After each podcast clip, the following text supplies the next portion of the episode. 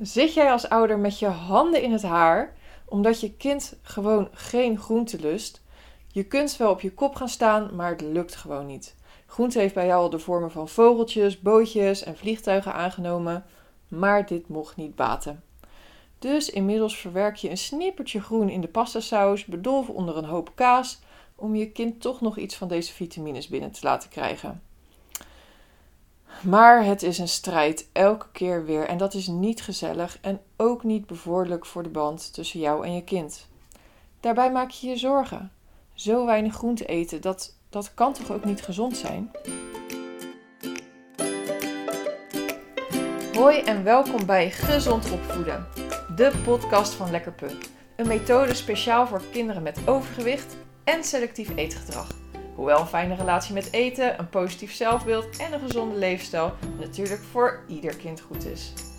Mijn naam is Sarah van Uithoven, diëtist en kindereetcoach van Lekkerpe. En in deze podcast help ik jou als ouder op weg met praktische kennis, tips en tricks over het gezond voeden en opvoeden van je kind. Geen dieet of strijd aan tafel, maar door samen gezond te leren eten, help jij je kind groeien naar het lichaam dat bij hem of haar past heel veel luisterplezier. Nou, je hebt te maken met selectief eetgedrag. En dit is heel normaal voor een kind om te ontwikkelen, rond een jaar of twee. En dit heet voedselneofobie. dat betekent bang voor nieuw voedsel. En dat was vroeger alleen maar fijn in de oertijd dat een kindje niet alles wat het tegenkwam in zijn mond stak, want dingen konden wel eens giftig zijn. Maar dat betekent voor jou nu, eerst lusten ze de worteltjes wel en nu opeens niet meer. Je kent misschien wel de uitspraak: ik ben twee en ik zeg nee. Nou, wij hebben eraan toegevoegd: ik ben zes en ik zeg nog steeds geen yes. Hoe oud en hoe kritisch je kind ook is, er zijn heel veel tips om je kind beter groente te laten eten. Maar ik zal je er in deze podcast nog veel meer geven, maar ik start met deze eerste belangrijkste tip. Namelijk die strijdbel volledig begraven. En niet door het op te geven, maar door gewoon niet langer de strijd aan te gaan en niet langer meer zo ontzettend hard je best te doen. Huh? Hoe zit dat dan? Nou, ik spreek veel ouders die uh, met hun kind die dan al kan praten, erg goed kunnen onderhandelen. Hè, minstens één hapje proeven voordat je van tafel mag of uh, voordat je een toetje mag. En daarmee bedoelen ze met proeven hè, in de mond steken en doorslikken. En misschien heb jij nog wel andere manieren, uh, manieren die werken, manieren die niet werken. En zolang dat uh, ja, werkt en het voelt goed voor jullie beiden, waarom niet? Dan kan dat natuurlijk prima. Maar het blijkt hè, dus dat die discussie aangaan met je kind en onderhandelen en aandringen om die groente op te eten, op lange termijn juist een erg averechts effect heeft op het eetgedrag. Zoals je misschien aanvoelt, uh, is het namelijk niet heel bevorderlijk voor de sfeer.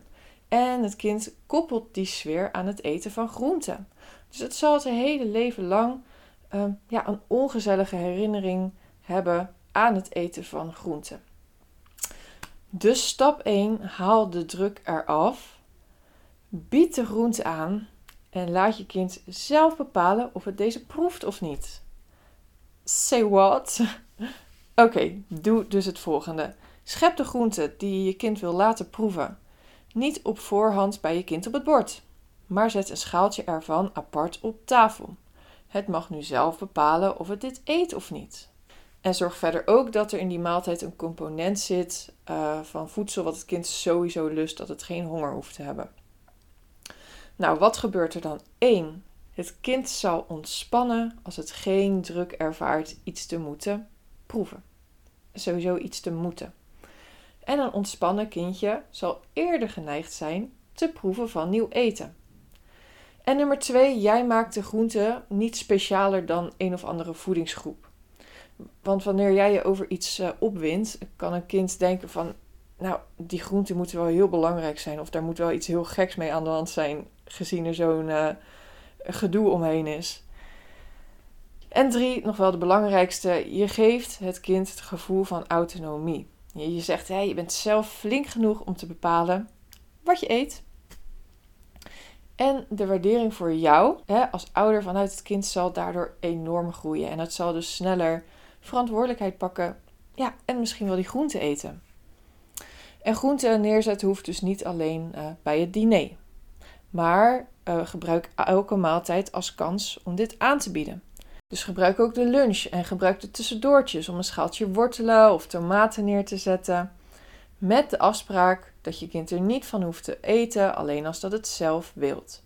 En laat het dan op zijn of haar tempo ja, zelf ontdekken. En hou daarmee in gedachten dat er naar kijken, er aan zitten of er aan ruiken ook proeven is. Ehm, maar dan in hele kleine stapjes. Dus het hoeft niet per se in de mond en doorgeslikt te worden. Dit is echt het ontdekken van nieuw eten. Dus dat zijn ook alleen maar stapjes in de goede richting. Hoera! Maar het allerbelangrijkste, blijf dit doen. Wees consistent. Geef de moed niet op als je kind de eerste weken niets van die groente eet. Blijf het trouw bij elke maaltijd aanbieden. Je kind heeft deze blootstelling nodig om vertrouwd te raken met de groente, die voor hem of haar nog een bittere uitdaging is. Nou, weer eens wil dat je kind wat groente binnenkrijgt, maak dan de groente die hij of zij lust op de manier klaar dat het wordt gegeten. Maar doe dit dus niet op aanvraag van het kind, dus bepaal zelf wanneer dit wordt gegeven. De kinderen zijn namelijk heel slim en kunnen dit uh, echt naar hun hand zetten wanneer ze weten dat jij naar hen luistert wat ze willen eten. Dus waak ervoor dat jij dan bepaalt wanneer dat wordt gegeten. Een kinderbreintje is voorgeprogrammeerd om te willen leren, te ontdekken en zich te ontwikkelen. En vertrouw daar gewoon op dat dat gebeurt met de groente zodra jij het loslaat. Dus wat je de komende tijd kan proberen is het aanbieden zonder aan te dringen, door het neer te zetten en niets te doen. Jouw verantwoordelijkheid als ouder is dat de groente gewoon aanwezig is. En de verantwoordelijkheid van je kind is of het ervan eet of niet. Dus pak je verantwoordelijkheid en laat los. Ja, het is echt een lesje loslaten, maar eenmaal wat losgelaten heb je je handen vrij om veel mooi nieuws te kunnen ontvangen. Dus heel veel succes. Het is lastig, maar uh, ik geloof erin dat jij dat kan. Heb je vragen aan de hand van deze podcast of wil je hulp bij, selectief eetgedrag van je kind? Nou, kijk dan even op onze site. Dat is www.lekkerpuh.net. En dan hoor je mij in een volgende aflevering. Prettige dag!